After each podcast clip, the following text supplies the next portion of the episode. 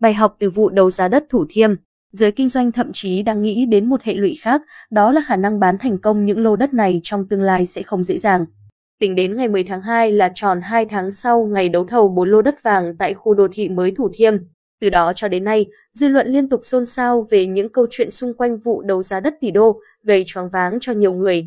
Từ chuyện giá đất 2,4 tỷ đồng mỗi mét vuông, cho đến gần đây là chuyện bỏ cọc sau trùng đấu giá của hai doanh nghiệp. Hai doanh nghiệp còn lại cũng chưa nộp tiền đợt một theo quy định. Tiến sĩ Lê Xuân Nghĩa, thành viên Hội đồng Tư vấn Chính sách Tài chính, Tiền tệ Quốc gia, Viện trưởng Viện Nghiên cứu và Phát triển Kinh doanh cho rằng, trên thế giới chưa có cuộc đấu giá đất nào như trường hợp đấu giá đất Thủ Thiêm, với mức giá cao nhất lên tới 2,4 tỷ đồng mỗi mét vuông. Cuộc đấu giá này sẽ mang lại lợi ích lớn trong việc gia tăng ngân sách nhà nước nếu doanh nghiệp trùng đấu giá không bỏ cọc. Tuy nhiên, ngay cả khi đó, việc giá được đẩy cao bất thường cũng gây ra những hệ lụy không nhỏ.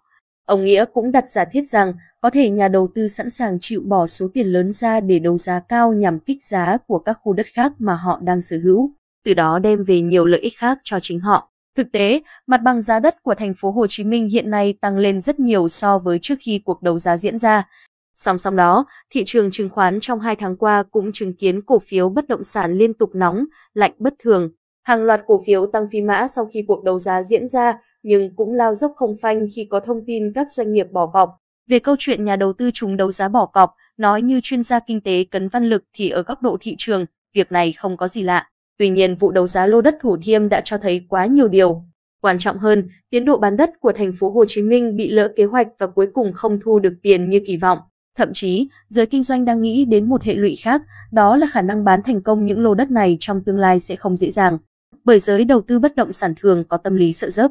Để tránh các hệ lụy, ông Lực cho rằng cần ra soát các quy định về đấu giá tài sản công, đấu giá quyền sử dụng đất, nhất là về năng lực tài chính, cam kết vững chắc của bên tham gia đấu giá. Trên thực tế, Luật đấu giá tài sản 2016 quy định phải nộp tiền cọc với mức tối đa là 20% giá khởi điểm của tài sản đấu giá. Tuy nhiên, luật lại chưa có quy định cụ thể khi nhà đầu tư trả giá tài sản cao hơn nhiều lần như trường hợp Thủ Thiêm. Bởi thế, cần sớm quy định chi tiết hơn về năng lực tài chính của bên tham gia đấu giá, nhất là đối với các dự án, lô đất có giá trị lớn.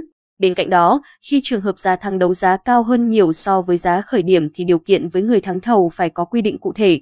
Nếu không, chắc chắn sẽ khó tránh khỏi việc xuất hiện tình trạng tương tự với những khu đất khác ở những nơi khác.